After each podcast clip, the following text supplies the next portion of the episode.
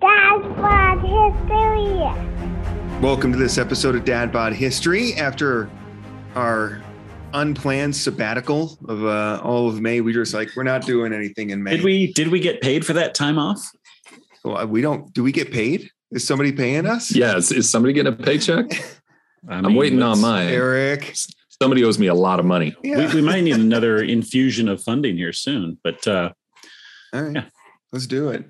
Uh, so let's welcome back. Yeah, let's get paid. Uh, Venmo me. Um, so yeah, welcome back. It's uh, I don't know how is how is the month off or month plus off. I mean, it, I would say for me, it wasn't really a month off because the reason, at least, I couldn't make any of the the episodes is my life was so busy uh, during May. Um, we had to go to uh, Michigan and Pennsylvania. My family did uh, saw some family there, uh, which was really nice. Um, but obviously that that took about a week or two, and then we got home, and uh, um, my daughter's just finishing up, you know, second grade. My son was finishing up pre-K, and so we were trying to get all that stuff taken care of. It's just been go go go. your daughter's in second grade. I, Well, I he's was about to chime now. in with that too. That is shocking. My That son is in second grade. Well, third grade. She was the in same second grade. grade. She's in third Well, grade. Yeah, he, he's in third Yeah. grade now too. I just, yeah. Yeah. Oh my gosh, how about that? I know. Time is a son of a gun, isn't it? Sneaks Crazy. up on you. Gosh, Every- man. every day feels like eternity, but then next thing you know, it, it's you blink and you miss it because they say that the days are long and the years are short. Oh gosh. Yeah. Now I'm getting all. I know that'll make you think, Ray. Yeah. So Well- speaking of that, I've got a uh, days are long, years are short story. Sure. So um, I let's see, my wife and I graduated college. She graduated in 05. I graduated in 06, and we started our career in ministry at that time. And this was at a, a Lutheran church in California. And she ran the youth group, and I was a teacher. And, um, you know, you run in a youth group, you have a lot of great conversations with kids and, um, you know, get closer probably to those kids in that setting than you would in a, in a classroom typically. So, um, anyway, one of our all time favorite uh, kids from youth group got married. And some of the people who showed up were also in that class and in that youth group. And, you know, we, we show up and, and I'm 38. So we're there and talking with everybody and talking about our kids and all of that. And I don't know why I thought this, but I was expecting everybody to be 17 still. And Yeah. turns out time is a thing. and it's been what we've we've been out of that situation since 2012. So it's been 10 years. And all these kids now are in their 30s and in their late 20s. And it just blew my mind. You know, they've got kids of their own, they're getting married, all of this stuff. So it was just kind of an eye opener that, you know, time just keeps going along, even despite what we think or what we, uh, you know, look at. And, and I look at, you know, how long it's been since we graduated high school, how we graduated college. Eric, you've been in the game now, what, 15 years? I just finished my 18th year. 18 years that's a long time man time flies so and it's just cool to look back on that i guess makes you feel old Yeah, I had uh, students uh, graduating high school and stuff, and um, you know, some of the teachers were showing me pictures of high school graduation of these kids who were fifth graders when I started at the school I'm at now, and uh, just get my mind blown. And then Amy, uh, my wife, sends me this uh, thing last night. It's this uh, album of our children the first year we were here in California, and uh, it wasn't three kids; it was two Mm-hmm. and my daughter was not yet in kindergarten and my son was you know like 3 Mm-hmm. yeah and i'm looking at these pictures of these babies and now i've got a daughter that's trying to wear outfits that my wife does not approve of and she's talking back and she's saying stop it and ugh and it's just I looked at that picture last night and my wife's like, Are you okay? I'm like, I don't know that I am. Like, I don't, this is not good for me to see this. This is frustrating. Yeah. Just, It, it's so interesting that you have those markers, like you said, when you moved to California, and that's a big marker, and how much has changed since then. Because in the midst of it, you don't think necessarily that that much has changed, or the kids have grown up as much as they have, and then you look at those pictures, like, oh my lord, like, Yeah. Like it's just unbelievable. And I look thankfully, at photos. I've still got my youthful glow. None of that is, Is that no? I mean, you look younger than ever. Is that why you sent that random picture of, of me holding your daughter right after she was born? Because you're you're going down memory lane. Uh, that was that was actually just a separate occurrence, but Okay. it, it fits. yeah. Yeah. Oh my gosh. And and speaking of that, you know, we're all old enough now where we look at photos, you know, our wedding photos or our college photos or something like that. And, you know, you look in a mirror and you don't feel like you look that different until mm-hmm. you look at one of those photos and it's, whoa, you know, I've I've put some years on or I I've got some you're gray hair. about. I mean, Eric don't- doesn't. I don't get we're that. Not talking Eric. Eric's the exception. He's Exactly. Ben- Benjamin Button, just looking younger and younger. But no, I feel you, man. I, I totally, I totally agree with that. It's even a year. Like I look at photos of my kids from a year ago, and I'm like, gosh, they Mhm. grew. Like I don't Yeah. think they're growing or they're getting more mature as as you know as the days happen. But then I look back, I'm like, holy man, like that's a whole other kid. Where did that kid go? And where did this one come from? Like it shocks me. So, Yeah. Yeah, we're getting ready to uh, navigate the teenage years pretty soon here with my oldest. So he's going to be 13 in No. October, mhm. Um, believe it or not. And you know, I showed you guys the the photo of his mohawk, which started That's innocently. awesome. You know, we just started. I, I, I've been cutting his hair ever is about since he as, was a baby. as close as I got. I, I couldn't. Yeah, Oh, that's I that's really living on the edge there. Missed and dangerous. opportunity. And uh, yeah, the the further and further I I kept going, I'm like, this looks really good. Wyatt, should we should we stick with it? And he's like, yeah.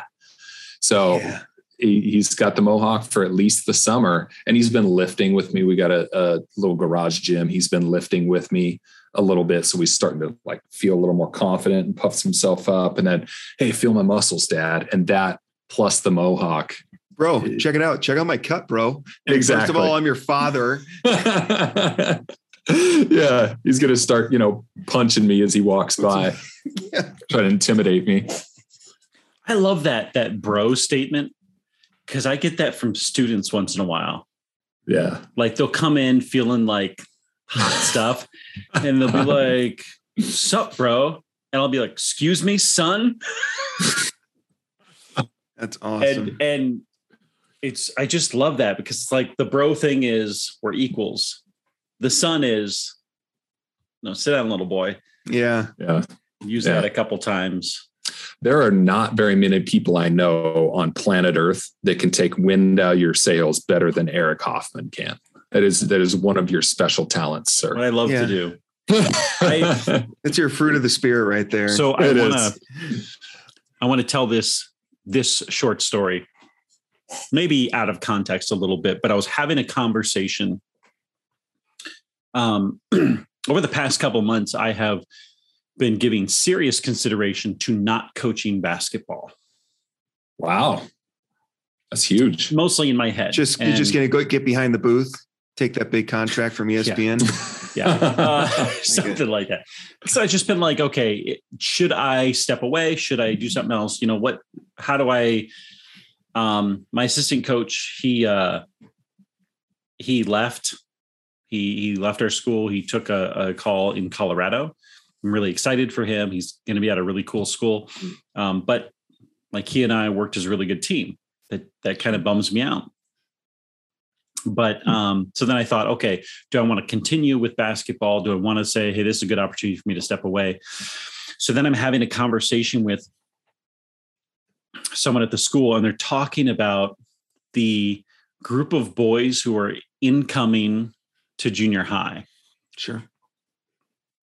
And uh, you know, I keep hearing this one, you know, struts around like this. This one has this kind of attitude. This one thinks he's God's gift to basketball. And I'm sitting in this meeting listening to this, and I text a guy who's in the meeting with me, who's one of the junior high teachers. And I basically text him, I just decided to coach basketball again because I'm going to break those boys. That's That's uh, he's Denzel, Perfect content. Denzel Content. Washington um, from Remember the Titans. Yeah. Bobby Knight. Yeah. like I just Got a Hearing little We will be got a little bit of perfect wood- in yeah. every aspect of the game. hearing that, just thinking like knowing that uh, every time sixth graders come in, they've spent fifth, sixth grade like clobbering everybody with their talent, and then they come into junior high and you have to play team ball. Like I just, I relish that opportunity to take boys come in and be like, just so you know, it's no longer how it's always been. It's different here, and you're going to learn. And I'm going to knock you down a peg. Yeah. and and we'll get you there. But I got to knock you down. And Welcome of course, to the meat grinder. Jake, I sent you the uh, the picture of in my classroom. We were watching uh, Surviving the Cut, Mm-hmm. one of the last days of school, like Yeah. Marine Recon or something. Sweet. And I, a couple of the boys that I coached this year, I said, "Hey, come here, come here," and they came up to my podium. They're like, "What's up?" And I'm like, "You seeing this?" They're like, "Yeah." I'm like, "This is basketball next year," and they're like, "You see them deflate." And they're like, "Oh gosh, I knew it." Yeah, I'm just gonna get the hose out and spray them in the face while they pick up their clothes, you know, their extra jerseys and stuff. Just, it's gonna be so much fun. Do up downs while you spray them with the hose. Yes. 2 a.m. out in the mud in the field. It'll be great. Builds. Ah, the way Builds basketball was meant to be played in a muddy right. field. James Naismith invented that peach basket Yep. game. He's like, we need to do this in the mud. exactly. So, anyways, that was a that, that was Just love perfect context of that story. Well done. I like how your inspiration for playing or coaching basketball is I'm going to break these kids. Yeah. Not molding young minds, Yeah. but breaking souls. He's going, he's going full Ivan Drago with this. you can't you can't mold anything new until you've broken what's there, right? Mhm. Break it down and build it back up. Yeah, no, I got I'll you, let high school build them back up. I'm just gonna Sure. break them. I'm just going to break you and send you on your way. Oh, man. All right. Good stuff, man. I'm excited. I can't wait to see what happens with the basketball team this year. It's gonna be I- awesome. I'm more aware of what goes on with your middle school basketball team than I actually am with any professional or college team. And frankly, the stories are far more compelling Oh, yeah. when you tell us what happens Oh, yeah, those yeah. tournaments So or behind the scenes. Mhm. Yeah. Mhm. They're, they're not making grades. Are they going to be able to play next week? I mean, there's a lot of drama that happens there. Yeah. So, Thursday night lights or something. yeah. Or something. So, real quick, I want to share this with you because it's fascinating. So, part of this uh, trip when we went to um, visit my wife's family in um, May is we were actually able to go through a bunch of old documents that her grandmother had had. Um, and uh, one of them we found was this card, and on it you can see I don't know if you can see it, but it's got a, a uh, the American flag on one side and the Hungarian flag on the other. You open it up, and within that card is a photograph. And I'll read it to you. It says, Francis Joseph I, King of Hungary and Emperor of Austria, with Archduke Francis Joseph Otto, son of the Crown Prince. This is from September 15th, 1914. And inside the card itself, uh, it shows a photo of uh, the royal palace in Budapest, Hungary. And it says, Best thanks to the Hungarian children for your kind Christmas presents. We have made many little ones happy with them. God bless you. Xmas 1914. And it's got like a stamp signature. I believe, um, I don't know if it's a Franz Joseph, but it's someone from the Hungarian Empire. Eric, as you know, what was going on in 1914? Well, the war had begun by the time that letter was written. yeah. So I So this so is over picture 100 years old Christmas card from the Austro-Hungarian emperor thanking thanking whoever sent some gift to the Hungarian children for Christmas. Wow. She said that was an Austrian flag and a Hungarian flag. American flag and a Hungarian flag. Can I see the flag? I sorry, I want to see the flag again because I don't know. And I can take a photo of it and send it to you, but can you see it? That's yeah, you can see it a little bit. So America. What's really interesting is that that is the Hungarian, not the Austro-Hungarian yeah, flag. and it's very clear when in the Chris from the Hungarian children, and it shows Budapest, Hungary, not Vienna, Austria. So this is Hungarian specific, not Austrian specific. but that is the Austri- Austro-Hungarian emperor. yeah, that's the emperor, and it clarifies King of Hungary and Emperor Oh. of Austria. Isn't that wild? Huh. That's that's fascinating. Well, and it's interesting because at the onset of the war, America was neutral. Right. So it's And not totally so- surprising that American Hungarian Americans would be sending. And I don't know where this came from because, as far as I understand, nobody in my wife's family is Hungarian. Uh, so Well- it's interesting. I don't know where it came from. I, there's Czech, there's Czech, there's German, um, a lot of Europe, but as far as I know, not Hungarian. So anyway, Well, So there's there's no story to go along with that. Like this was acquired from person X, you know, four generations back. It was just there in a pile of in stuff. Some yeah, it was in a pile of documents that we were just kind of looking through. Um, Interesting. Yeah. And it's like, I just thought it was the coolest thing I'd ever seen. So Yeah. I wanted to share it with you guys because it's fascinating because my mom emailed me a few weeks ago or a week ago and sent me a text and said, "Oh, by the way, you're not French." you're Corsican. It's just like you're actually part Italian, and I'm like, so uh, That whatever one of these it. DNA websites they do, they I guess recalibrate. I don't know, um, but my dad was certain that his mother was French. Her last name was de Beauvoir, and uh, and so they assumed French, but that French has been removed from my father's set of DNA. And um, so there's England and Northwestern Europe. I still think that's France. Or no, was it under my mother's? Yeah, my mother is now part Northern Italy. I'm 1% Northern Italian. And so the other day I, I did this to my wife and she said, Oh, oh you- Italian now. I'm like, I don't even know why I did that. Your Um, genetics are speaking. So it's just it's wacky. that red wine in your glass that you're swishing profile. around, Eric. Yeah, my gelada. Um yeah, it's just like and it breaks it down for my dad, his parent one and parent two, they're different percentages. It's just kind of wild. Some Eastern Europe and Russia, apparently. Oh.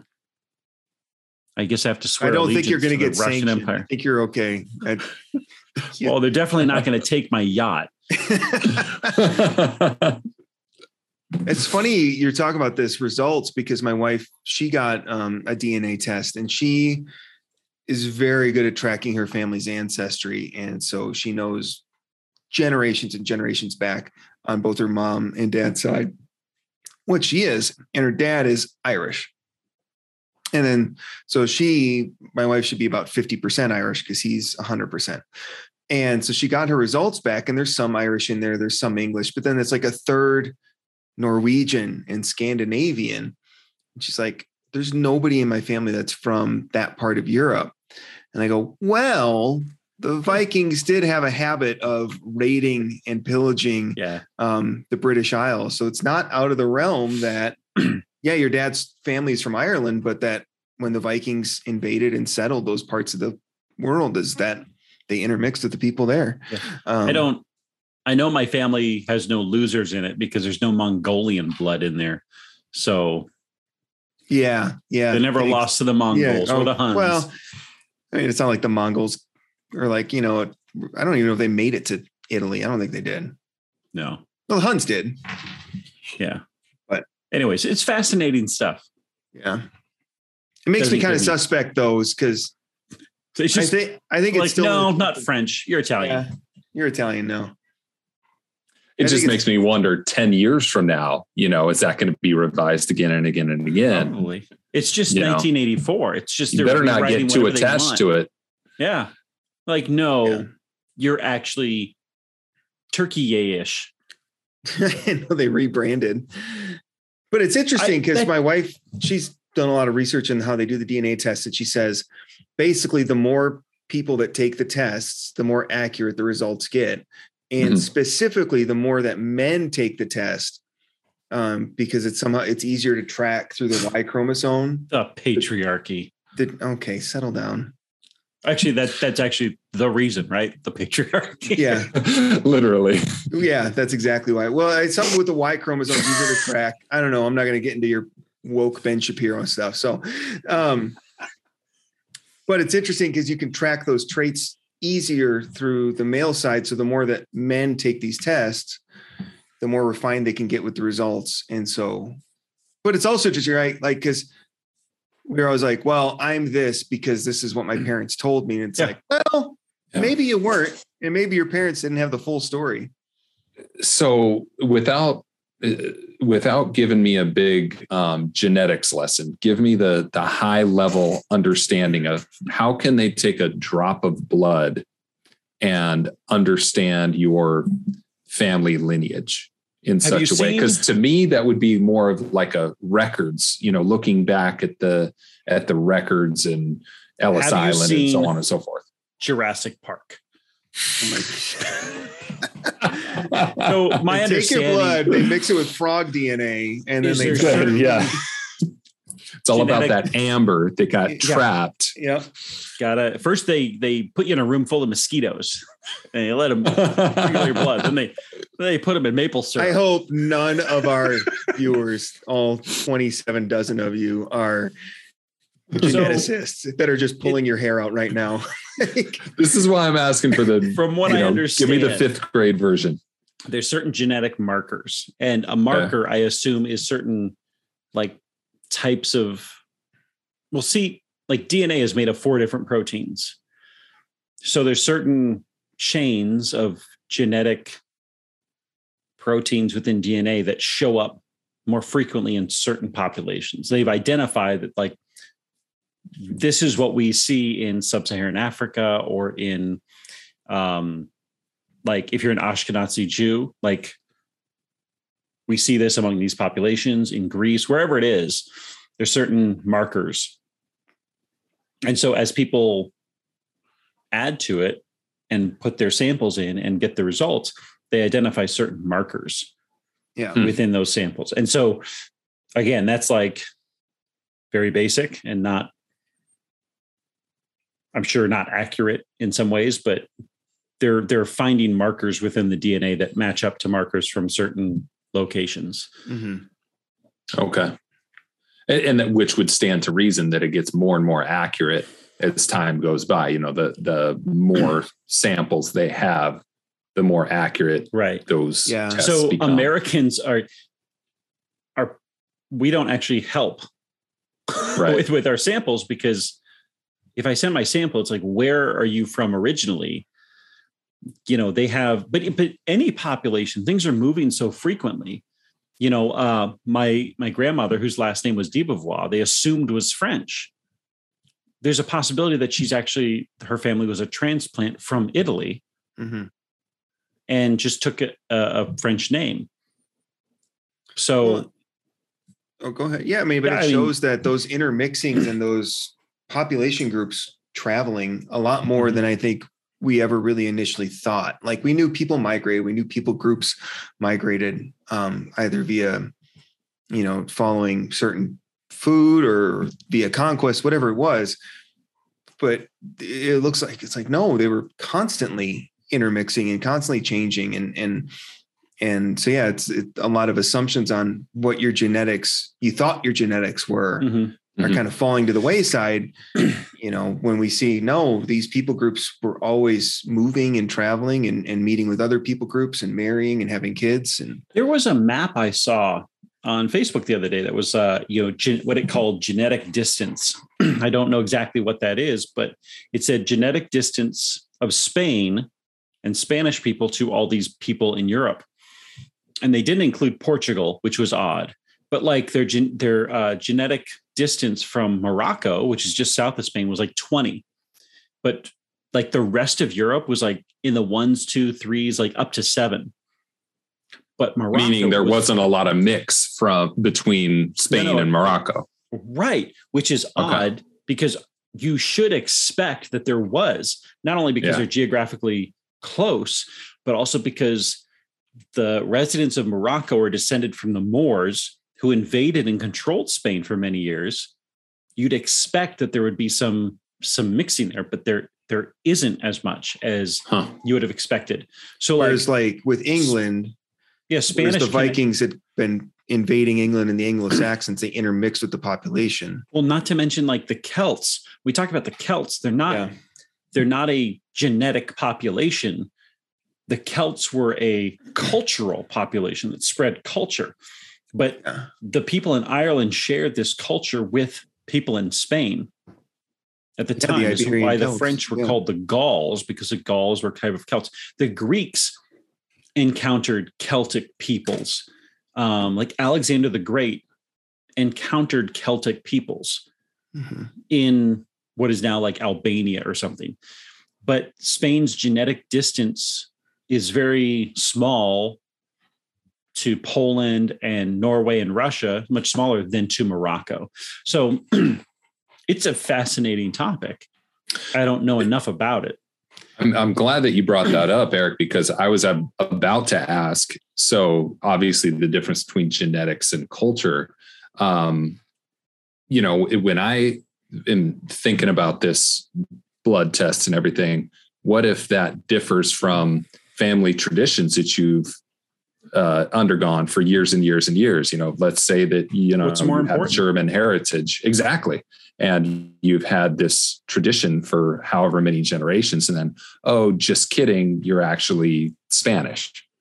So that would kind of be a bummer to have to feel obligated, I guess, to to change that. Well, how Tradition. Do you, how do you change a culture that you haven't participated in? Exactly. That, that's hard to do. But what I find really interesting about this whole topic is that American culture has no genetic marker or less than Mm. any other culture in the world. Or it has all For the genetic markers. or all yeah, it's that's an amalgam. It's like I, I'm I'm an American. that means nothing genetically anymore because Yeah. there's no other place in the world that has as many genetics and as many cultures brought into it. Mhm. It's a good thing, and I think there's also drawbacks to it. But I, I mean, it's like, I, I, the list of the list of groups on here. Uh, England, Northwestern Europe, Germanic Europe, Sweden, Denmark, Ireland, Scotland, Eastern Europe, and Russia, Norway, Finland, Northern Italy, still kind of blows my mind. Um, I mean, that's a lot of places. Mhm. What's interesting, Cameron, as you brought up is, um, you know, is that like, let's say you thought you were German and then you found out you were uh, had some Spanish in there or Italian or, or whatever it is, is that now if you know this, it kind of gives you an opportunity to explore a part of your history that you didn't know you had. And I think Don't that's kind throw of away cool. the Lederhosen. We're not Yeah, saying yeah, throw yeah, away yeah, the yeah. Lederhosen. Keep Yeah, those. we're still doing Oktoberfest. Like, but it kind of Let's add something else in. What is Yeah. that stopped somebody from doing Oktoberfest or St. Patrick's Day or or Cinco, Cinco de Mayo? right? Yeah. I mean, I'm ready to adopt Juneteenth if I get the day. Well, I have the day off every year, but you Yeah, know, like it's summer Mhm. off. Bad example. but I, I do think it's in that regards it's kind of a, it's a cool opportunity is that the more we learn about our genetics is that we can explore those portions of our past that we didn't even know existed and i think Mhm. that's kind of cool because you know a lot of people from europe came over and you know they my ancestors came from germany and france and england primarily in czechoslovakia but where i found my family in Czechoslovakia, like the town that is right next to the Austrian Empire or the former Austrian Empire. And so there's very good chance that I'm not as bohemian as I thought I was, and that I'm probably got a little Austrian in there. Um, and my wife would like me to take a DNA test to see see that, and she wants me to do it for the kids too. And I don't know if I will yet, but um, You've always embraced that bohemian heritage of being the artist in the urban center. yeah, but, you know me. but yeah. now you're just going to have to be an imperialist. yeah. I mean, it's a it's a shame. It's a shame that I'm gonna have to change everything about me. But um, it, it's kind of interesting to to explore those portions of you know this previously unknown history. in a in a much different sense and i don't let me um hijack this conversation too much Sure. but i'm i'm also thinking about climate too when i moved from you know california in the mountains to phoenix or you know having been grown having grown up in california in the mountains and the cold and that kind of thing to phoenix it was really really weird um christmas and fourth of july in the city of Phoenix is just way different than what I grew up with. You know, you can Mhm. wear shorts and a t-shirt on, on Christmas Day, and really Fourth of July is kind of a bummer in Phoenix because it's too dang hot outside unless you've got a pool.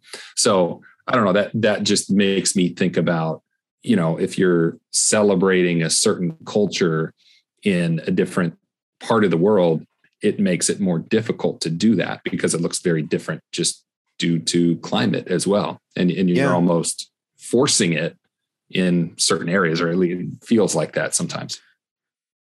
Yeah, it's a good point. I mean, the, they're the same holidays. You know, they're Christmas and Fourth of July. They're the same, but they Mm-hmm. they're expressed differently depending on where you grew up and where Totally. you may live in later. Like same thing in Wisconsin. I grew up in Wisconsin. It was cold and snowy on Christmas in Wisconsin, and I moved to Phoenix. And it's like like if so weird. If it snows, they think the world is ending. like it's Yeah. it's totally it's totally different but it's like what grew what i expected as a christmas tradition just didn't happen in phoenix Mhm. because it was just the climate was different and so we did things different down still good i still enjoyed it but very weird it was very it took a while to get used to Yeah. I'm still, it, it- Christmas trees don't feel right in, in Phoenix because it's just mm-hmm. too, too warm outside. yeah you know what i unless you want to keep going on this genetic stuff because uh, we were going to talk about washington d.c eric Let's but do it. Okay, we can do that. Let's let's do an abrupt turn and talk about politics. talk about the nation's capital. All at the very inaudible. So, Washington D.C. Eric, you had the opportunity to take your was it your eighth graders? Yeah. How was it? Was it nice? Okay. So I've never been to DC. And I've been on the East Coast quite a few times, but never to DC. Okay. That was an experience. like, first of all, being on a class trip. Jake, you've been on them. Cameron, Mm-hmm. you've been on class trips. I mean, you you you get the drill, right? Like you're managing. Okay, it's different It's than a stressful environment. Well, it is, but it isn't. You know, basketball trips, you're just managing like a bunch of boys. This, you're managing a bunch of boys and girls. That adds some complexity to it. Mhm. Jake, Jake's attention just he just snapped to attention.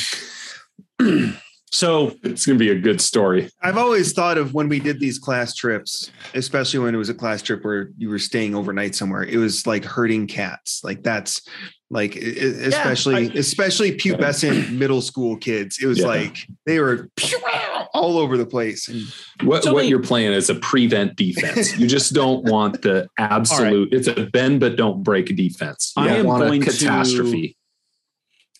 Yes, but so when you go to DC, you're usually going with a company. Like the company has arranged it all. And I don't want to speak poorly of these companies at all because they did a great job. Ours did awesome. But I'm pretty sure that DC as a city is nearly fully funded by these companies. I every place we went, it was like the wheels had been greased for our group. You pull up to like Pentagon City Mall, which is a mall in Pentagon City, which is right next to the Pentagon. And you get off the bus and you're handed a voucher for a meal at one of the restaurants in the mall in the food court. She's like, Mhm. there's your choices of food. Go in. This mall is like filled with like a thousand eighth graders at any given moment eating lunch and also, oh, looks like eighth graders bring money with them on these trips. They're shopping, right? Yeah. but I, I think these companies have like they've got their their claws into DC more so than the NRA or Planned Parenthood. Like, Congress doesn't have near the sway that these companies yeah, have. they're not getting past these groups. But it was it was really cool, right? We get on the bus, we get on the airplane, we get there, and the company they have the bus waiting for us. We've got the same driver the whole time. We've got a tour guide. She's going to run the show. Me and the other two teachers are basically you make sure the kids don't do anything stupid, and also make sure the kids are like know how to walk on sidewalks. Which you go to the right and you you try to not bunch up. Mhm. And God help me for as many kids I saw in DC wearing Make America Great hats, they could not stay to the right. But um, Ironic. I like it. They kept they kept drifting left, and I'm like, don't do that. You're a trumper. Get to the right. Um, that was probably the biggest issue I had was just trying to like, hey, we're on a sidewalk. I know it's 30 feet wide, but let's let's stay to the right because there's bikers, there's people that live here. They're trying to just stay to the right. Like it's not that hard. Um, it apparently was, but man, they keep you going. Like 6:30 wake up call, 7 a.m. breakfast, 7:30 you're on the bus. We'll be back at 8, 8:30 or 9 p.m. that night. Mhm. And it is Did you have a stepometer, by the way? Do you have any idea how much ground you covered on foot? I mean, no. I mean, I have an Apple Watch, but it like I hit my workout goal every single day. Yeah. So um like I was burning calories like crazy just Everything is six miles away in in that town of walking. But it was like it was, you know, when we landed on Monday, it was already four or five o'clock. And the tour guide's like, and the kids are like, well, we've been traveling all day. We're gonna go back to the hotel, get in the pool. Thank the Lord, we ended up at a hotel that had no pool. So Mm. happy. Um, but we uh we went to see the Pentagon and the Pentagon Memorial. And I think I texted you guys. I'm like, she tells the story of the first bench. And the first bench, it's here, it's facing this way because it was on the plane, and those benches face going this way. The benches of people in the building face this way. You see this bench, it says, like, here are people that family that they were with on board the plane. And you'll see their benches elsewhere. And also the benches on a line. It shows the year they were born. And I'm looking at this bench. I look at the year, it says 1998. Look back at the bench, realize the attack happened in 2001. I'm like, this is a three year old. And I texted you guys, I'm like, I'm already first stop, but I'm, and I've got tears. Like, I'm not going to make it. Um,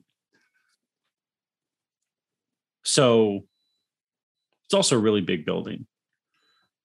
Um, so then, you know, we went to a restaurant and all that stuff. Uh, we saw Gettysburg, and and and then the other thing is, we're in we're in Virginia and Maryland. Cameron, Jake, you know this because you grew up in or you you lived in Arizona.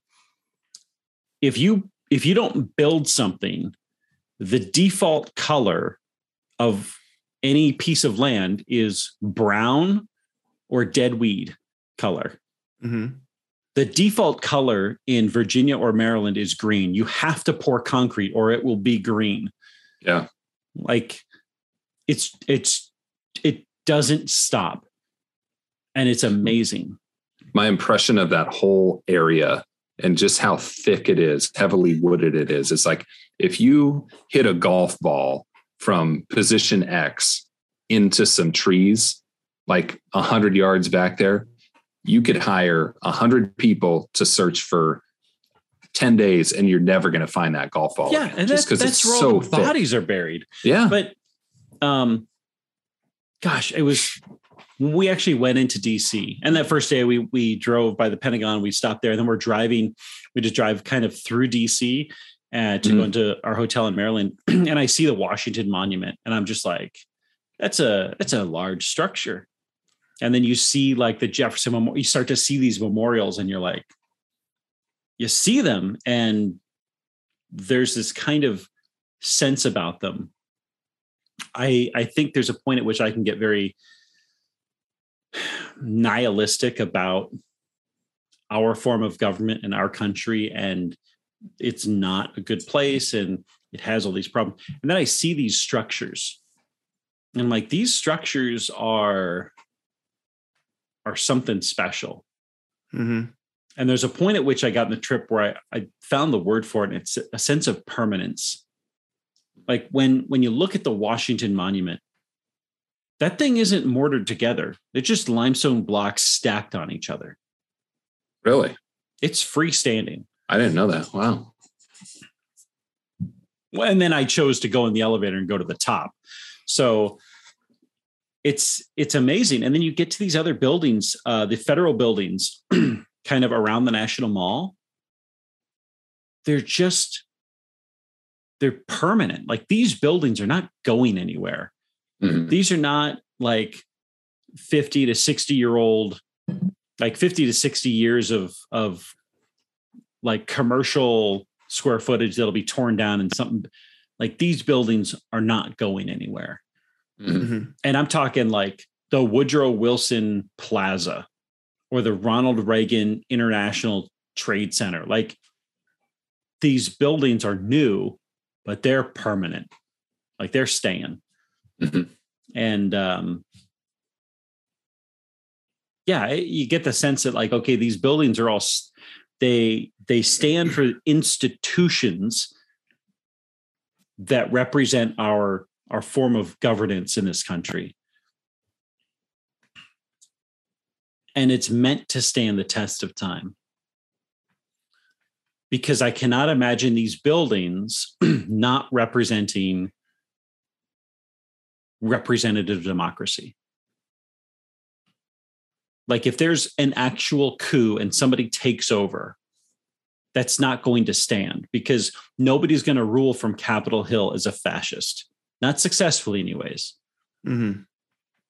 and we got to go in the capitol that's a crazy building Yeah. it is. partially because it, it truly has not been updated to what it should be Yeah. like most of the business happens in these buildings off to the side that's where most of the office buildings are as well as um, we got to meet our representative who's also the house minority leader kevin mccarthy and my students were just they were all like got a kick out of it here's somebody famous they took selfies with him and i i stepped aside and just started talking to his staffers Of course you is- did.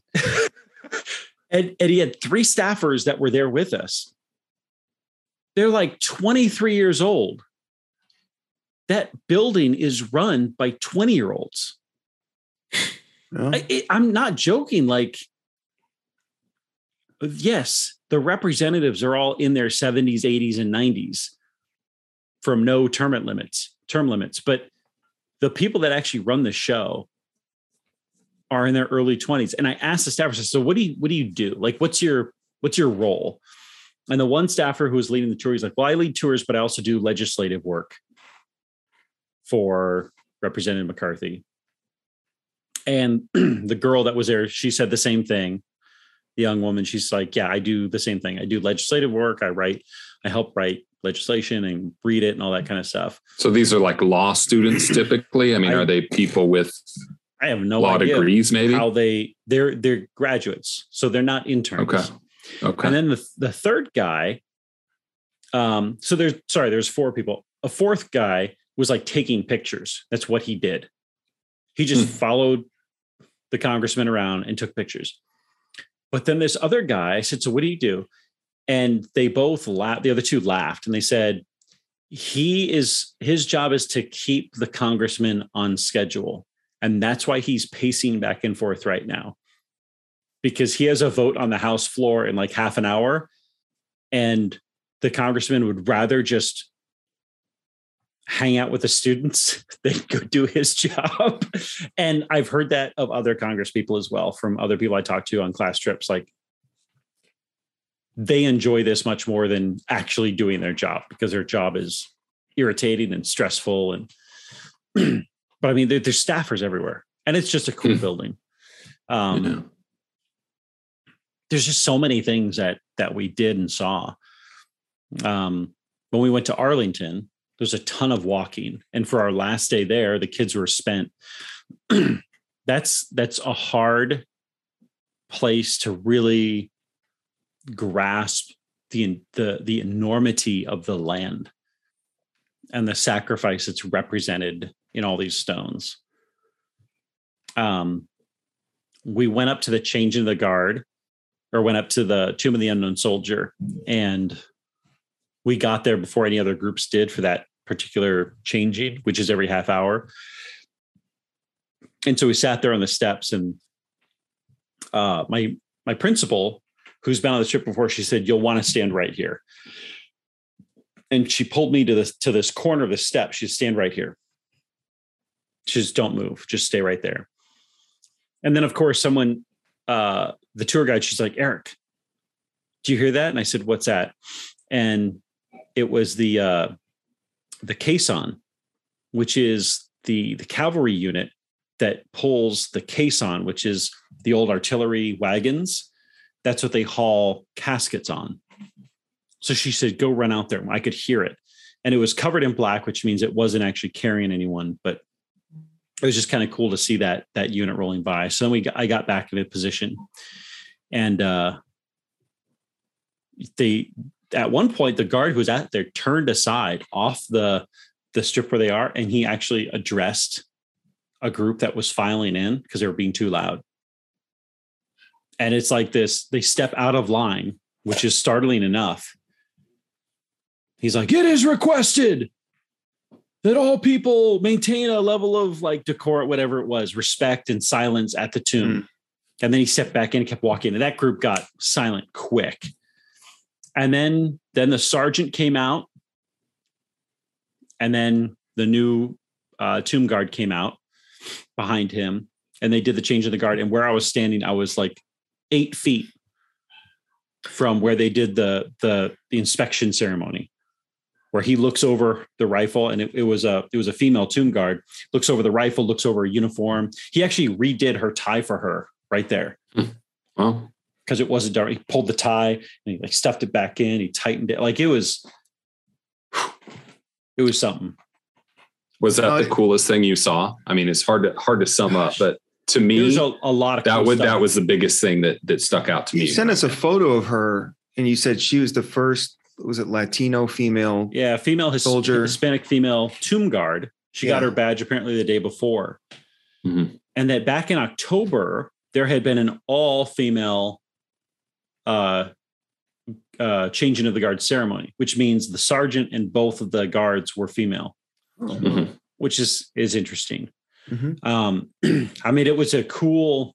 The change of the guard was Well, it's a cool. it's a huge honor, right? To be oh yeah, like it's not Yeah. just interesting. Like it's a You big train your deal. whole life for that. in in the so underneath the the the place where we were are where is where their their barracks are or where they actually stay when they're on duty Huh. and they have there's a wall in there with all the names of all the tomb guards ever Yeah. and some of them are redacted because they dishonored the tomb guard later on so it's a Wow. big deal if you've ever seen the uh the U.S. Army drill team. First of all, they all come from the Third Infantry Re- Re- Regiment, which is like the old guard and they have a drill team that we saw a couple nights earlier at Fort Myer, and they have the shiny rifles and they do all the crazy like maneuvers and tricks with the rifles.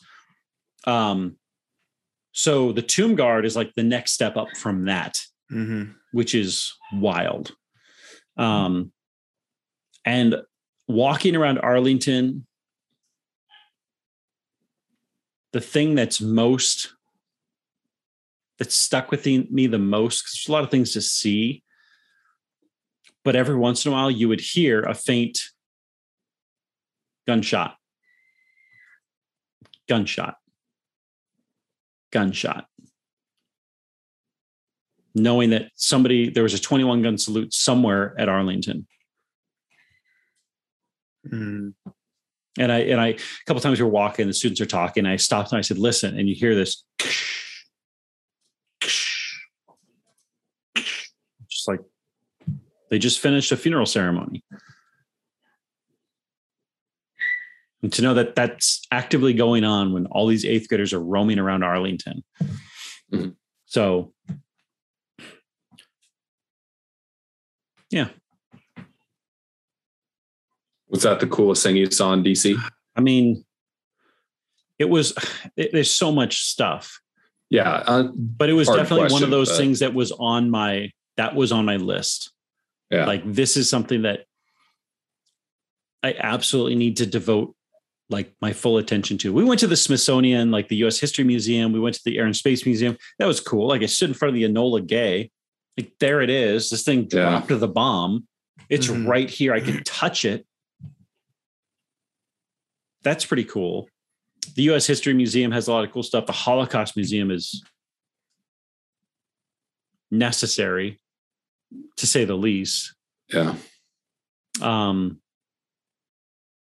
actually had a woman stop me in the Holocaust Museum. And she's like, Excuse me, are you a teacher? And I said, well, Yes, I am. And she said, Well, what are what are teachers doing to to teach about the Holocaust? Because I know here in Washington, I don't know what the stand. I'm like, well, hold up. I'm not from Washington. like I'm from I'm teaching California. But can you speak on behalf of all teachers, Eric, and what they're doing? And so like, Exactly. she- so we just had this conversation. Turns out she's she's from like Chandler, Arizona. Hmm. Huh. And I'm like, oh, how about that? Like, and so we just chatted. I just like, here's what I do when I teach about the Holocaust, and here's kind of how I go about it. I wish I had, I wish I, I think I will devote more time to it. But the Holocaust Museum is fascinating because you start at the upper level. And as you go, you descend, which I think is a pretty Yeah. good uh, um, metaphor for what the Holocaust is. It's a descent into something um, hellish. Yeah. But they have these these concrete walls that kind of come up to about chest level, and they have a little sticker on. 'em. They say, you know, what you know, you can look over this, but know that the sc- the video screen you're going to see is graphic. Shocking. Yeah. So they have video screens everywhere showing things, but when you look over those walls, you're seeing horrific stuff. And I saw one of my students step up. He's a student that can sometimes be goofy and mess around. And, and the video, thankfully, wasn't, it was prisoners who had, they had walked them to the bottom of a, a trench, a ditch. And then it was video of them being shot while in the ditch. You know, it's grainy, it's not high definition or anything, but it's still to see somebody actually get shot that's not Hollywood, that's not made for film, that's like just somebody actually being shot and killed. The speed at which the body actually falls to the ground. Like there's no like laying on your back saying your last words. It's just it's just done.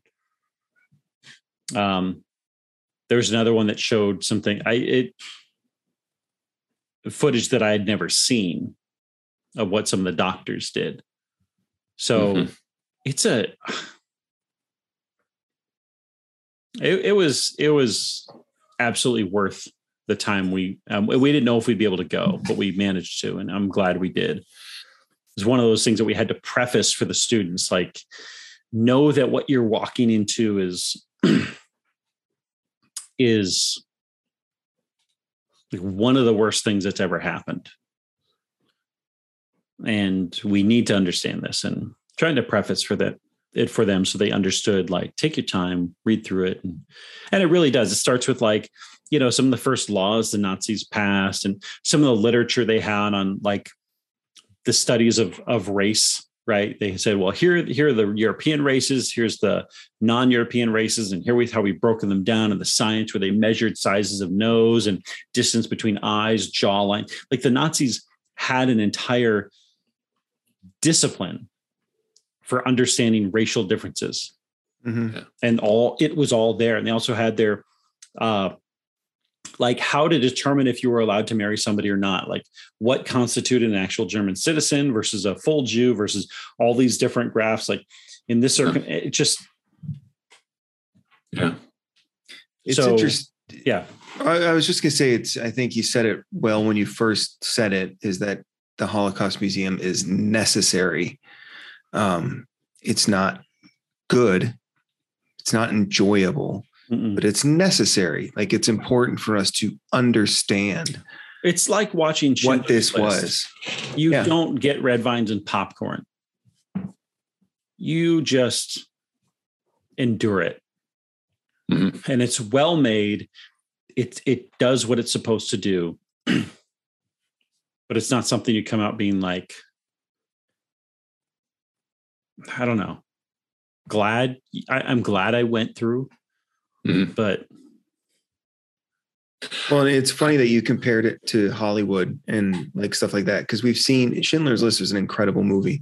But we've seen other movies about World War II or the Holocaust, and they're bad, and, and, and I mean bad in the sense is that they they can be upsetting.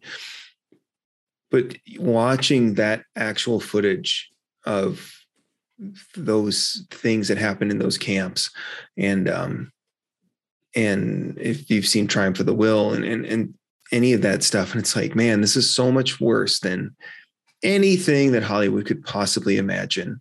And I think we have these ideas of what war is like or what World War II specifically, like the Holocaust are like. It's like, but it's so much worse than we could have possibly have thought. Mhm. Like it, it just, like you said, it's so final. like watching Yeah. these prisoners being put into a ditch and murdered, and that's it and then they get the next group and they just keep doing it over and over and over again. And I think when you put that side by side with all of the, you know, unbelievable pomp and circumstance and all of the um, excessiveness of the, you know, and, and not to say that it's not important and it's not great. And, you know, you, you go by the White House and you go by um, the Lincoln Memorial and all of these great things like, oh my gosh, amazing things in history happened here. But you put that side by side with something like the Holocaust Museum, it's just, it's a gut punch to think, yeah, this is a necessary thing. There's a time to celebrate the great things, to celebrate, you know, what a great country this is, but mistakes have been made and ugly things have have happened. So yeah, I mean, you're really going through the gamut of emotions in a very short amount of time there. Yeah, so when when Eric's te- texting us like, Yeah. you know, Eric's not a super Totally. emotional guy, and he's saying, "Yeah, I've got tears in my eyes," and, and I'm, you know, 30 minutes into this, it's like, yeah, that kind of happens. it's you know you see these buildings that are temples to to democracy to representative democracy to the republic Yeah. which is why the permanence is so important but you put all these other things in there too you know the smithsonian apparently first of all all those museums they're absolutely free to go into Right. the Smithsonian is free. hmm And it's set up that way because so this guy Smithson, I think he was Scottish or something. He had this fortune. He's like, I want, I want to make a place where people can go and learn for free. So he gave it to the he he gave it to like the US mm-hmm. government. He said, You guys do this. He had never been to the United States. He's like, No way. this this Huh. is the place that needs to do it because this is the place that's going to be the most free. And they Wow. they put it there on the National Mall. It's on either side, and at the at Dulles International. Um, the the Martin Luther King Jr. Memorial is really cool. Um, the Franklin Delano Roosevelt Memorial is really cool. I've I have no idea what it, it looked like until I got there because it's hidden in the trees. Yeah. The Lincoln Memorial is humbling because of its size. And you walk up the steps and you see Lincoln there, but then on either side are his two his inaugural speech and his Gettysburg Address. So I stood on the right side where Lincoln's left and read the entirety of his inaugural speech carved on the wall. Just like if I'm here, I'm going to read this thing. Because all these buildings, like I said, are this temple to the Republic. Want to take time to think about what that means. Because if these aren't these aren't bureaucratic buildings, these are like the promises of liberty should be vested in these these structures. As much as we have failed, I don't know that there's a place that's going to have that to the extent that it's laid down in the foundation of this city. And there's cool places to stand. Anywhere on the National Mall is just like Capitol Building, Lincoln Memorial, and everything in between. Mhm. It's just like, whew. And then, of course, you throw in the mundane. Like, I think I sent you a picture of the White House, and there's like a budget truck out in front. You're like, who's moving out? yeah, I'm like, what's what's going on? But there's always things What- happening. What's right? so fascinating is also when you were at the White House and you showed that protest that had been happening Yeah. continuously for like 30 years. And it's like, I had no idea the Yeah. white tent, right? The white tent protest. Yeah. Well, I don't know. I just called it that, right? You have the White House and the White Tent. I thought that Yeah. was but it's just this random thing that I've never heard of that's Mhm. just been going on. And it's like, and that's part of Washington too. And like, that's what makes, yeah. you know, it's like, it's kind of this own, it's a literal embodiment to the First Amendment. Yeah. Like it's a literal Yeah. embodiment that's been happening continuously for decades to the right it's its to own assembly. institution there. yeah. And it was initially an anti-nuclear war protest. And if you go there, they have all these signs up, like all these other things that they kind of protest for, and they add to the board things that I look at and I say, "Yeah, I'm I'm on board with that." Other things, I'm like, "No, I disagree with you there." But the people there were just sitting there having conversations with whoever wanted to talk. Yeah. I'm like this is this is an interesting picture, right? You have the White House, the seat of executive power, and uh, basically a single individual saying, I disagree with you, Mhm. and I can say what I want. Yeah. It's wild. Like there's It's- just it's just so wild. In the best way. That's what makes Yeah. it is so Yeah. incredible. Yeah. Yeah. So, Yeah, I mean, just the- I just could go the- into so much detail about everything, but I, the the juxtapos the juxtaposition of you know life goes on around here. You know there's killer traffic everywhere. And oh you know there's you're in such a beautiful place with you know so much excess everywhere you look. And yet you know you go a couple blocks that way is you know some really rough areas too. Mm-hmm. so the the side by sideness of that is is pretty amazing. You know you really do see the all the emotions you see the extremes. It's a there's no place like it. Well, so, it- oh, go go ahead. ahead. I, I was just gonna say it's so interesting as you were talking about the mem- the memorials to the various presidents, um, and then you know to non-presidents like uh, Martin Luther King, and it's like it's interesting because the Martin Luther King Memorial, and on one hand, and then on another hand you have the Jefferson Memorial, and they come from two different worlds, They're One word. literally across the tidal basin from each other. right? And it's like, yeah. and it's so important to like. What's great about democracy is that in our representative democracy that we have is like Jefferson was a man of his time and he wrote the Declaration of Independence is awesome. He has some really horrible flaws and things that he did as well. Martin Luther King was a man from the civil rights movement and you know he was the next chapter in America becoming a more free and more representative nation. Um, and then you have, I think you said Woodrow Wilson Plaza was probably my one of my least favorite presidents. Um, but it's not. It's important to. It's a, literally a space between two larger federal buildings, Is it? like this open area between them.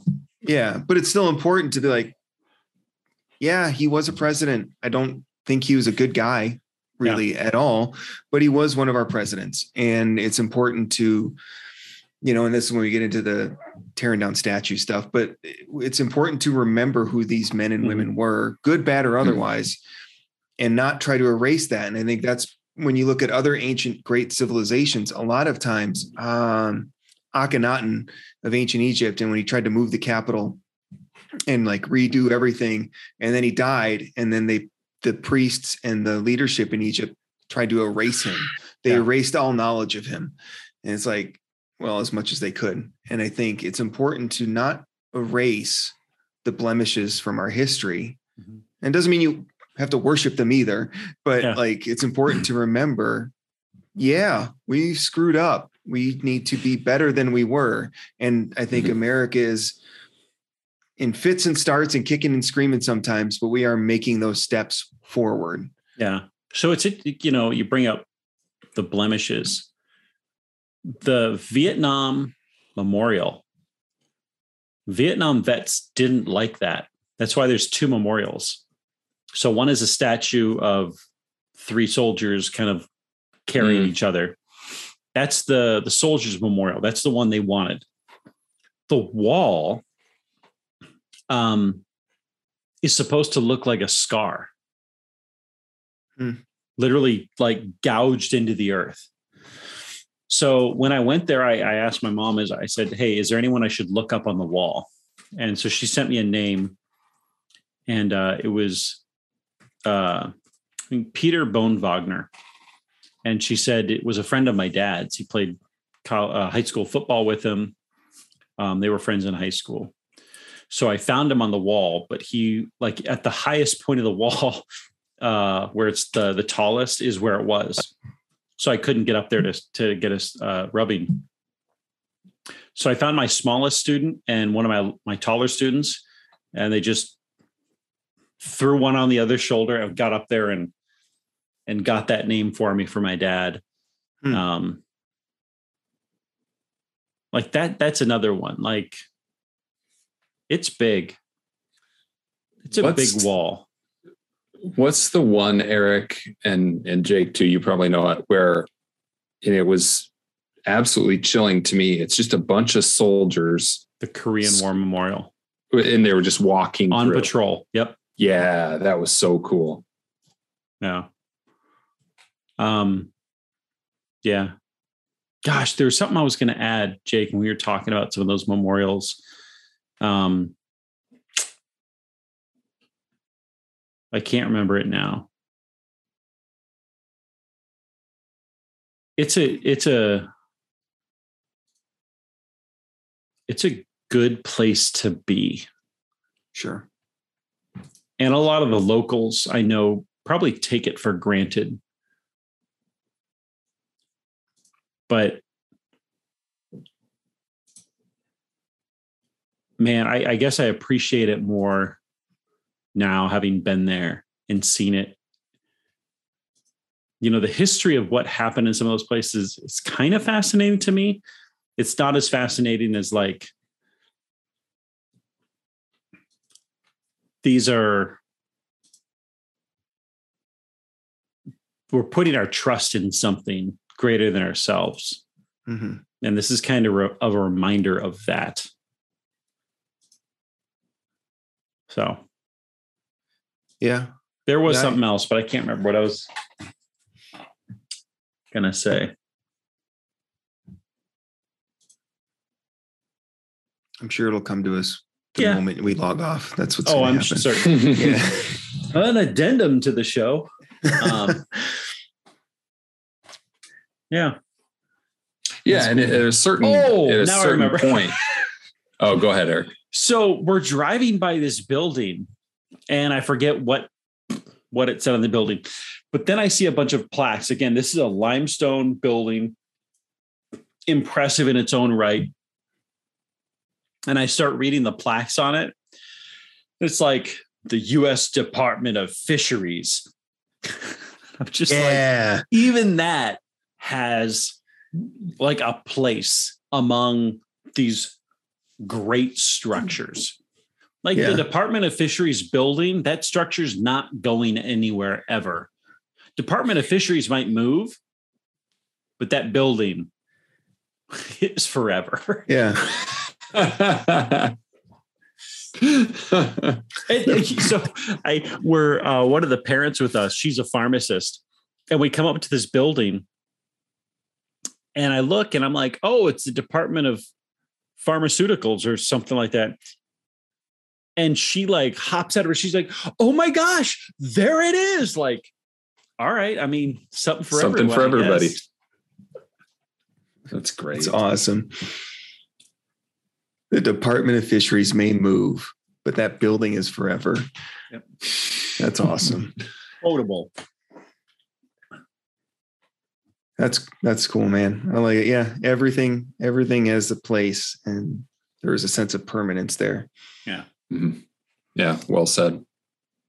And there's food trucks everywhere Huh. on the National Mall. let me let me ask you this eric um so i went i don't know in 2007 something like that 2008 um depending on who you listen to there's fences and gates and you know it's it's less accessible all these buildings than it has been ever before. Now i know you don't have anything to compare it to but did you get that sense that it was the security was super heightened or not really? Um, I mean, pretty much every building we went into had a metal detector, um, and some sort of security. Uh, the Capitol building, they had removed a lot of the fencing, uh-huh but we still had to go through security to get. We couldn't get onto. We could only get to certain parts around the structure before we had to be invited or go through security. Um, and you couldn't be on Pennsylvania Avenue. So the fencing is you're across the street from the White House rather than up to the fence now. okay Um, Huh. And that may have been for a while. Um, so the Pentagon, when you're at the memorial, they're like, you're not allowed to film or take pictures here. You cannot have the Pentagon in the frame of your pictures when you're on site.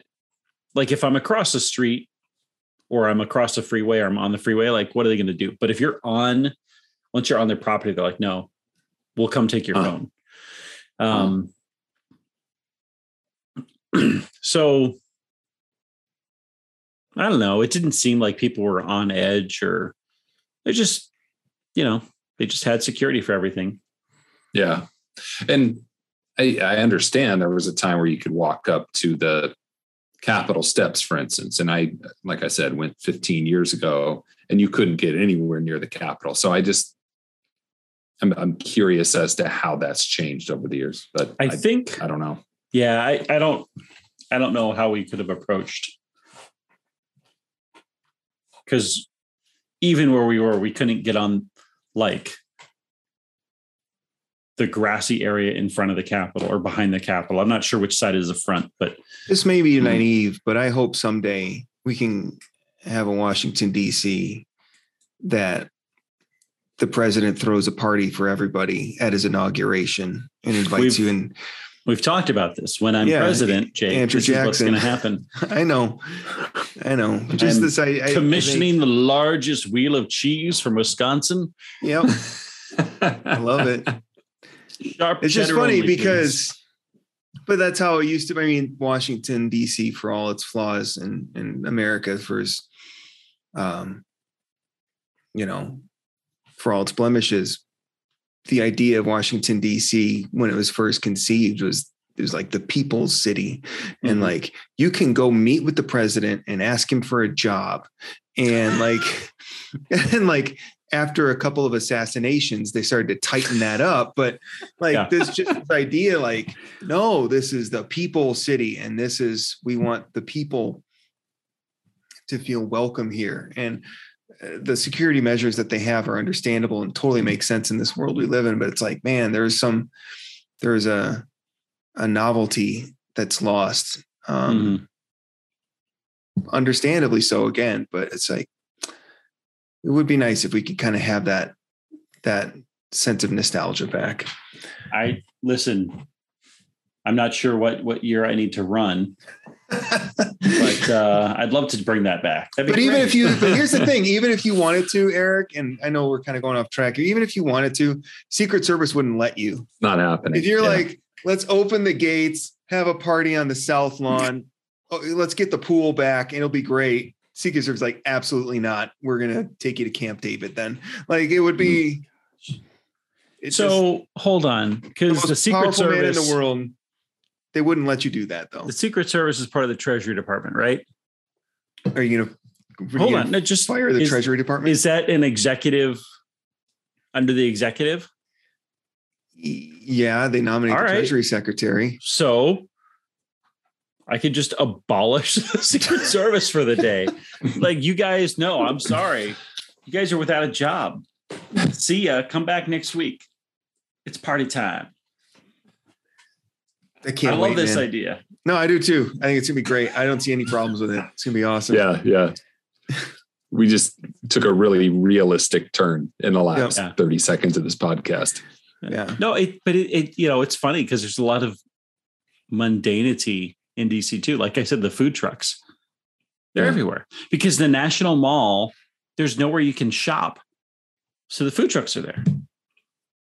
Right. And so I got I got a like a Philly cheesesteak that wasn't that good. And I had a subpar ice cream, both overpriced, but yeah. Do they just nice. park it on the mall there? Like, where do they put the trucks? They park it on the street that cuts across the mall. Okay. I'm not sure what Abbott, whatever street it is. Um, and the National Archives are cool too. I got to see the documents. Like the Declaration of Independence is nearly completely faded. Mhm. It actually like bummed me out. But then Yeah. there's the Constitution, four pages, um, the Bill of Rights.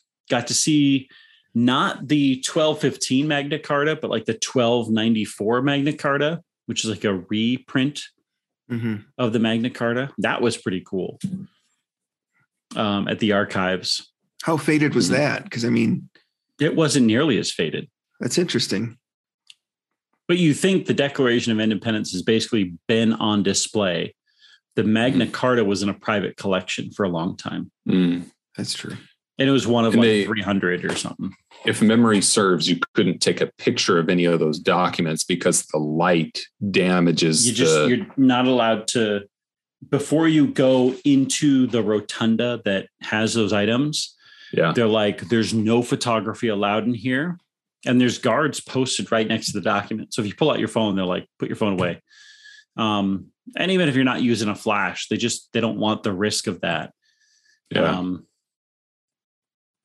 so it's i mean it was pretty pretty cool to to just you're in the presence of something that like i was standing over a document that thomas jefferson sat over Mhm. benjamin franklin you know and john adams were just over this particular piece of paper that's something Yeah.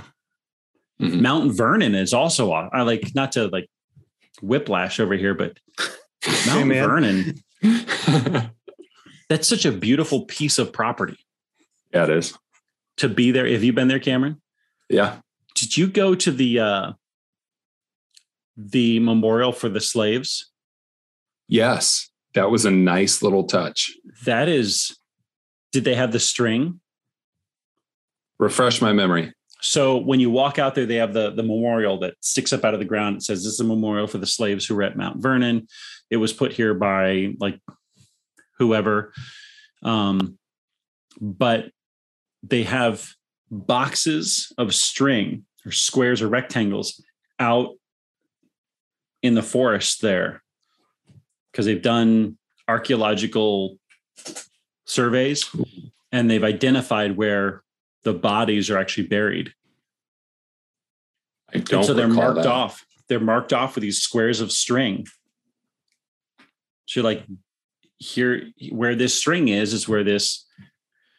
You pers- sent us this a photo of person- that, and you, I think you said one of them it was a child. yeah, like it was very small, and Uh-huh.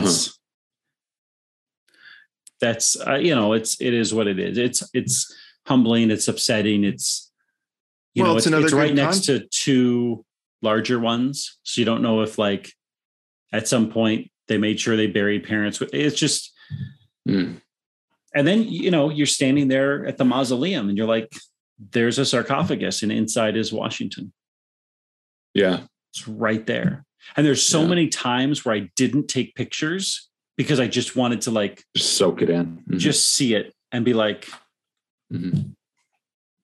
Well, and again, I think that's something where you can take that experience and you can contrast it with the tomb of the unknown soldier and the Yeah. reverence and solemnity that they have there. And then you Mhm. contrast it with these essentially unmarked graves of these enslaved people. And and again, it's not that you're deifying or vilifying anyone or yeah, any Mhm. person, but you're wrestling. You're literally wrestling with the concepts of of the promises of America with some of the harsh realities Yeah. that we've had to go through. And I think that's good. I think it's important that we do that. And I it's awesome that our capital in that regard can can can give you that opportunity. Yeah. I was just going to say about Mount Vernon, you know, to Eric's point, it was a beautiful piece of property, but it was also kind of quaint. You know, the the quarters and the house itself, if memory serves, was kind of like, it was a nice house. yeah, oh, it wasn't than my house. exactly, but but, it wasn't totally extravagant. It was seven. It wasn't the White House. Like it exactly. was just it was for him and his family.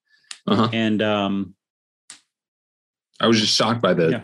humbleness of it. You know, here's one of the Yeah. greatest men in American history, you know, and it's a nice house, yes, on an absolutely beautiful piece of property. But, you know, it, it kind of made me revere him more. Like he just kind of wanted to be left alone you with know his family he- on Mount Vernon. he was apparently also a like a scientific farmer, right? So around the time that he was living there and farming, uh, between like the war and when we became president, before the war, um, he was constantly ordering books from England on their methods of gardening. And so he had his plantation, but he also had a private garden there where he was experimenting with different types of soils, different types of like plants, all this stuff, and how to grow things. And that's where he actually got into the dirt himself. And so this, uh, the stories are that he would, you know, wake up in the morning, get on his horse, and ride around the plantation, check in on all the work that was being done, take some time at his own garden himself. And when he arrived back in the afternoon, ready to sit down to dinner, he would sit down at dinner and he'd be like surrounded by strange faces. Why? Because after his presidency, people simply showed up to want to see him. He had no idea who they were. So he'd sit down Huh. to dinner and there'd just be strangers around his table. And he'd be like, uh, I don't know who you are. Whoa. Yeah. And he just ate with them and said, Hey, pull up a chair. Pull up a chair and yeah, there's a guest house and wasn't going to turn people away, but people kind of took advantage of him in that way Okay. because they wanted to see George Washington. Yeah. Huh. there were so many moments story. on the trip where like the eighth graders were like, oh, that's cool. And they moved on. And I was like, I have more questions. Yeah. and so with this one night, we went to Fort Myer, which is where the third infantry battalion is. The they do all the honor guard stuff like that. And we were seeing their show called Twilight Tattoo, which is a big drill show.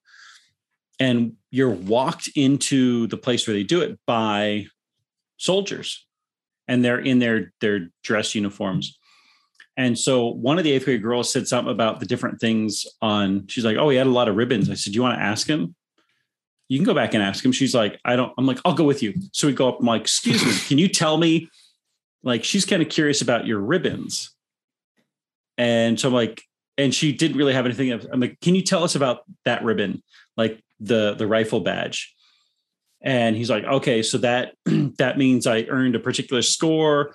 um, uh, like a score that achieves a level on my rifle. So that's what that badge means. I said, it's your buddy here. He has one for pistol. Does that mean he's better with the pistol than you? And he's like, no, no, no, no, no. I just haven't taken that test yet. And so they went And this through- poor girl's just standing there while you're She- nerding out with these two soldiers. And I'm like, can you tell us about these ones and these ones? And she's she thought it was really cool. Like she was so appreciative. But like Sure being able did. to take a student and be like, you asked a question. Let's go, let's go actually find out. Mm. And she was, she was, she thought it was pretty cool. I thought it, I was more into it, but you know, it was, it was, it was you fun. were Shocker. I'm like, you don't need to address me. I know what all these mean. Talk to her.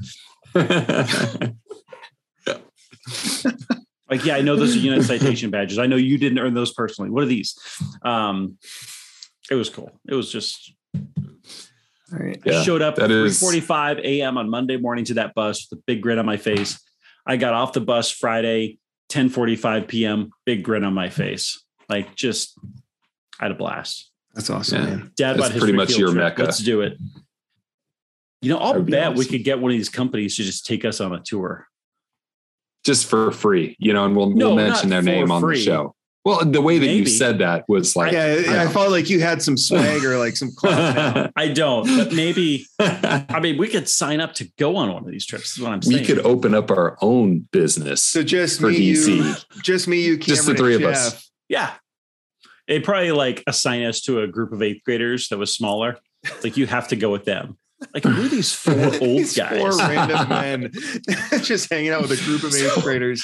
So there there is something That's not funny. problematic. There's something funny though, because when we're at Gettysburg, they have Gettysburg bus tours. And I, I noticed a trend because I would look in some of these buses and I would see guys who were like in their 50s or 60s wearing a hat. And it was just a common theme. So then the bus pulls up to um I think it's Seminary Ridge where where the Union held against Pickett's charge. And I look out the window and there's a group of like 20 people. There's a clear tour guide, and then there's like 18 guys. T-shirts or collared shirts, all short sleeve, all tucked in. Probably 15 pairs of New Balance shoes.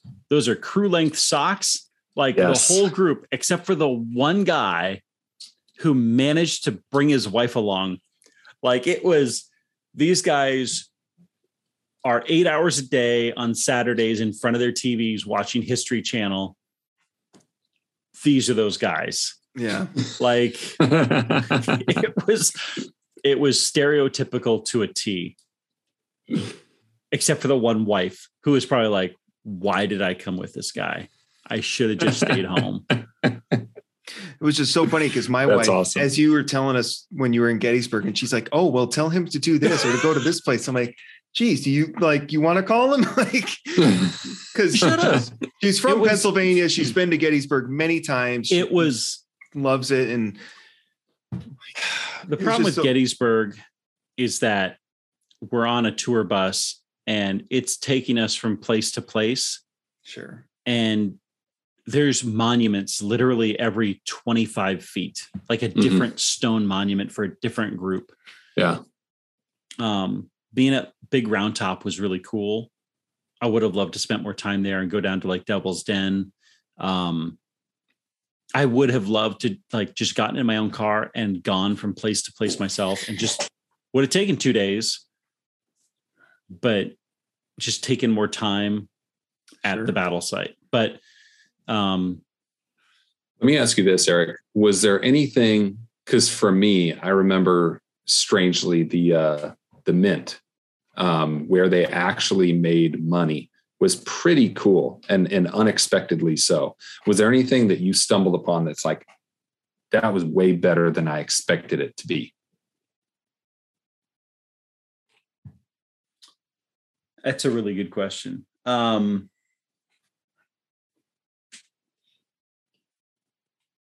I think the Franklin Delano Roosevelt Hmm. monument, That's a cool. well, I didn't know what to expect to begin with because I had no idea what it it was.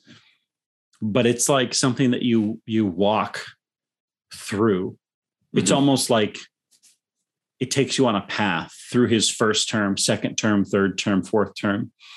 and water figured prominently in that one, So it's interesting. There's there's waterfalls in each term, Yeah. and the further you go, the louder the waterfalls get because the more turbulent his presidency gets.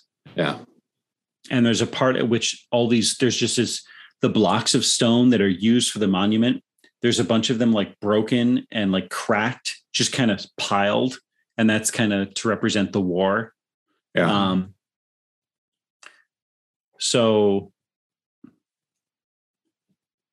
I I mean none of it I'd say the only thing I'd say that was kind of underwhelming was the Jefferson Memorial. It was it was fine. yeah. but it didn't it didn't it didn't have my attention like other things did Yeah. It was a beautiful setting, but it is Yeah. it's nice i think had i been there i'm sure had i been there on my own without a bunch of students because they were kind of a little bit loud and and that that structure was kind of loud that day i'm sure i would have appreciated it a little bit more but it's it's surprisingly small Mhm. um but what about you, Jake? Did you have anything that that was unexpectedly Well, great? I've never been, so Oh, Hey, you still hey. haven't. Okay. no. you haven't been yet have I a haven't growth been yet. mindset Yeah, well, now that we're going to do this dad bod trip together, I'm excited to. But no, yeah if anyone wants to been. fund that yeah, yeah. Yeah. Yeah. Um, no, I have not been. I'd like to.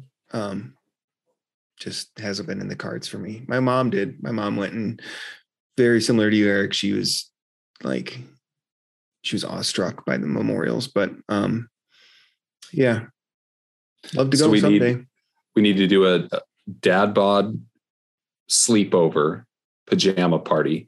We need to do a dad bod DC trip. just get the same hotel room we've done So- that before so, but Yeah, it's interesting because Two Cameron- birds, one stone. Cameron, listening to you and Eric talk about it has made me want to go more than ever I really have before because um it's just different, you know, when people are like, well, you need to go to DC. And it's like, do I like, but I think when you hear Eric and the reverie that you've had and like, Mhm. oh, and there was this cool thing and this cool thing and that cool thing, Mhm. it's like, yeah, I can get into that. And like me and my wife, we go to whenever we're traveling, we always try to find some historical thing to see, um, be it ruins or, or like a monument like the St. Louis Arch. We always try to do that. And we get that same kind of historical reverie. Um, Mhm. And so hearing that from you and from Eric was kind of reminds me that I'm like, yeah, I do want to go to DC. I want to see this stuff because I think it would be special. But Yeah. yeah. So yeah, we can we can all roll it into one, I guess. A dad bod sleepover slash do it DC trip. It'll be great. Yes. So um well, thanks, Eric, man. That was awesome. Really, it was awesome hearing you recount that. Like it's just kind Well of cool to, to hear you share that experience. i'm sure there's a bunch of like i could go back and be like oh i forgot to say about this Yeah. i Oh, I'm gonna cut you off because we'll be here until 2 a.m. But um no, that was awesome, man. That's really special. And it's really special you got to share it with your students. Um Yeah. which makes it all the better. Uh if you guys don't have anything else, I'll I'll sign us out. All right. Well, I'm Jake from Dad Bod History. It's good to see you guys again after a month. And uh we'll see you all next time. Have a great week, guys.